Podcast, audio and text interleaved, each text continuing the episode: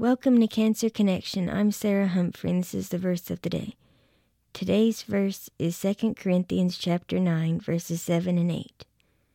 Each man should give what he has decided in his heart to give, not reluctantly or under compulsion, for God loves a cheerful giver.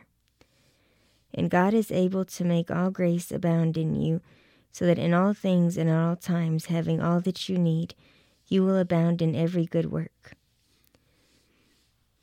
This verse reminds me that I need to give cheerfully. I need to give to the Lord and give to others. Because that is what Jesus would do, and that's what he wants for me.